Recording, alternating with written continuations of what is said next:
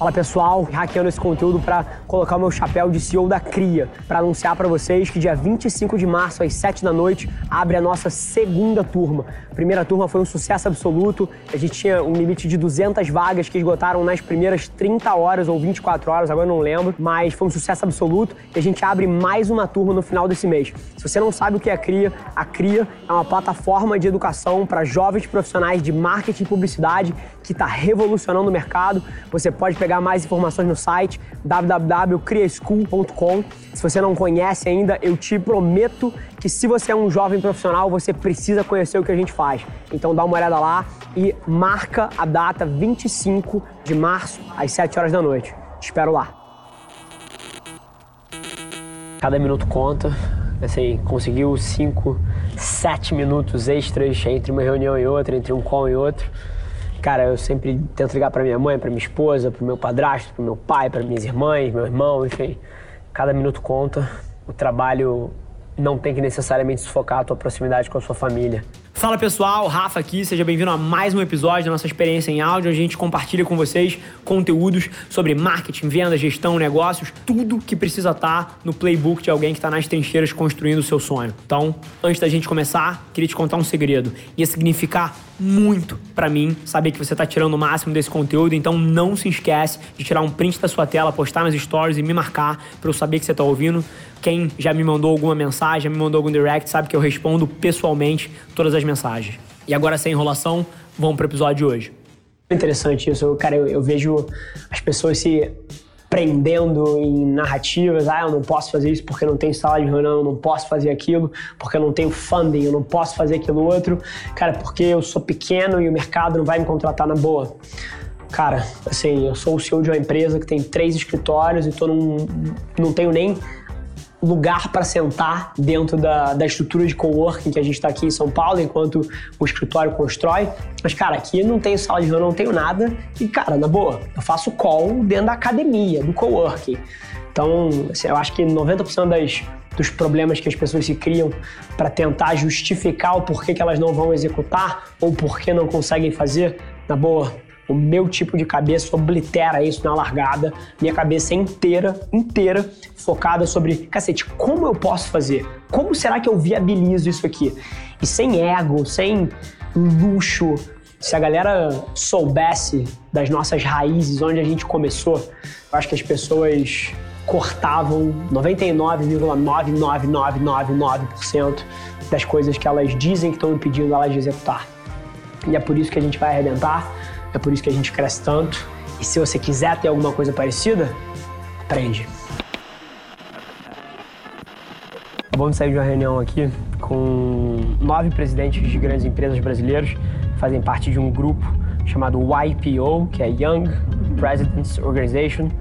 São pessoas que muito cedo na carreira se tornaram CEOs ou presidentes ou foram fundadores de empresas que ficaram muito grandes, com eles muito jovens ainda. E acabamos de bater um papo aqui de 90 minutos com CEOs de, de 8, 10 empresas dessa organização que me convidaram para bater um papo sobre para onde eu estou vendo a comunicação e o marketing das empresas indo. E é muito interessante, dá uma mistura de orgulho, mas ao mesmo tempo uma, uma pitada de, assim, de acidez, de, de poder virar agora e falar, ah, eu não te falei, eu falei isso três anos atrás. Mas é muito curioso como três anos atrás esse discurso ele não furava as paredes dos conselhos das grandes empresas.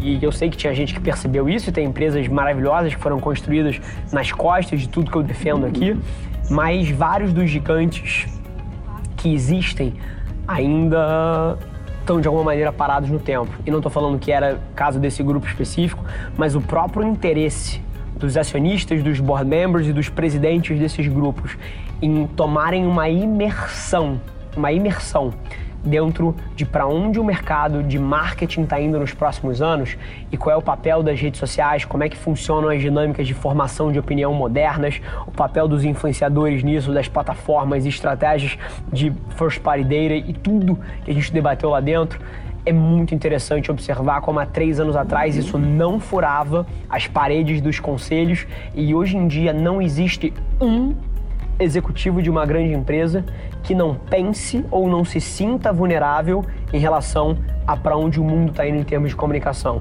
Todos eles estão vendo alguém fazer alguma coisa, estão vendo uma movimentação e 80% não entendem exatamente o que aquilo significa e como pode impactar os seus modelos de negócio.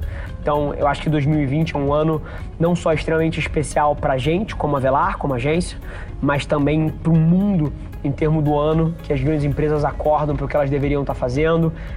Tudo que vocês que me acompanham aqui já sabem de cor hiperpersonalização escala, um modelo de conteúdo que implique volume e não coloque essa dicotomia entre qualidade e volume. Ah, não, qualidade tem que ser baixo volume, não. A gente vive numa era que precisa ser high quality, high volume. Mas esse é o mundo que a gente vive.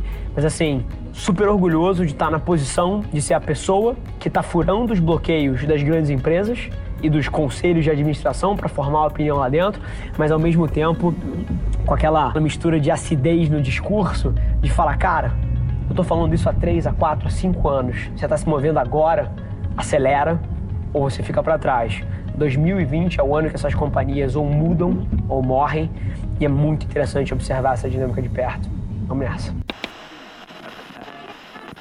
Na boa, é, tô cansado e eu sempre tenho a visão que apesar de eu falar, eu tenho certeza que vocês não entendem o que é isso aqui.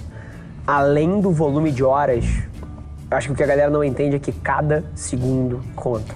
Cara, você pega a minha agenda, ela tem três reuniões de 15 minutos dentro de uma hora, ela tem 11 reuniões de 30 minutos, assim, cada segundo alocado nas coisas. E, e uma coisa que eu tenho falado muito, e a gente vive na era da tecnologia, eu acho isso super relevante as pessoas fazerem uso, é, cara, cada brecha de tempo que você tem, cara, FaceTime com a sua mãe, FaceTime com a sua irmã, FaceTime. Oi? Tu fez FaceTime com a tua mãe na ponte indo almoçar. Sim, cara, é, o João trouxe aqui agora e é real. Ontem eu fiz um FaceTime com a minha mãe na ponte do downtown indo pro restaurante, que era o buraco que eu tive. Assim, o trabalho não precisa tirar da sua proximidade, essa é uma coisa que eu tenho batido muito, eu queria que vocês internalizassem. Não precisa tirar da sua proximidade com a sua família, ele precisa focar o resto todo. Em vez de eu atravessar a ponte do downtown flipando o feed do TikTok, os stories vendo a vida de alguém, cara, eu ligo pra minha mulher, eu ligo pra minha mãe, eu ligo pro meu avô, eu ligo pro meu padrasto, eu ligo pro meu pai. Então, cada segundo conta. Se você for intencional sobre a sua alocação de tempo, você vai descobrir que o seu dia tem muito mais tempo para executar do que você acha que tem.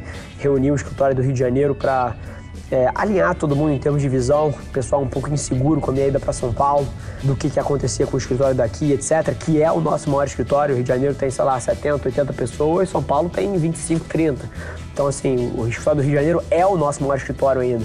E com a minha mudança eu entendo que possa ter alguns pontos de fricção, mas eu deixei muito claro para todo mundo que o Rio de Janeiro continua sendo prioridade. A gente tem empresas fantásticas e clientes maravilhosos aqui no Rio, que só tende a crescer. Mas é curioso como o fato de que, por eu ser um executivo focado em gente, eu sei absolutamente tudo que acontece dentro da empresa. Inclusive, as pessoas várias vezes me subjulgam e ela vira assim: É, Rafa, mas eu até entendo que você não sabe o que está acontecendo. E aí eu paro ela: Não, não, deixa eu te parar agora mesmo. Porque dentro da sua área tem isso, tem isso, tem isso, tem isso, tem isso, tem isso. Esse cara saiu, esse cara entrou, essa pessoa aqui não sai. E o nego cai o queixo e fala assim: Caceta, como é que você sabe disso? Porque eu falo com as pessoas. E acho que a temática do dia de hoje foi esse papo com a galera para alinhar vários dos pontos de dúvida e inseguranças que naturalmente um projeto que muda tanto, expande tão rápido e entra gente, por executivo de mercado e mexe aqui, reformata a área e entra um novo cliente, isso tudo gera uma insegurança natural de qual é o seu papel dentro da sua estrutura e como você pode se aproveitar, até um fear of missing out, em algum termo, que é, que é o que eu chamo de FOMO, né, que é o medo de estar não participando dessa mudança, mas eu sei todas as dores das pessoas, todas. E o motivo que eu sei todas as dores é porque eu converso com elas assim, eu diria que 30, 40% do meu tempo é alocado falando com gente, desde o estagiário que entrou agora até o diretor que está mais tempo do meu lado. Quando você senta numa cadeira parecida com a minha, deixa de ser sobre você executar as coisas e passa a ser atingir metas através dos outros. E você não tem a menor chance de fazer isso se você não está de ouvido aberto, ouvindo o que eles estão falando e aprendendo via as pessoas. Se você tem alguma ambição nesse espaço, melhor você começar a entender que é mil vezes menos sobre os holofotes e mil vezes mais sobre as trincheiras, que é isso aqui. Vamos. Esse foi mais um episódio da nossa experiência em áudio. E como eu já falei, eu adoraria saber que você está gostando do que a gente está compartilhando por aqui. Então não esquece, se você está tirando valor desse conteúdo, ia significar o um mundo para mim, que você tirasse um print da sua tela, postasse no Stories me marcando e aproveita para ir na sua plataforma favorita também e deixar um rating de cinco estrelas e um comentário lá, ajudando a gente a construir essa comunidade tão vibrante que move o Brasil para frente através do empreendedorismo e que fala desse Brasil que dá certo. É um prazer ter vocês comigo e a gente se vê no próximo episódio do podcast.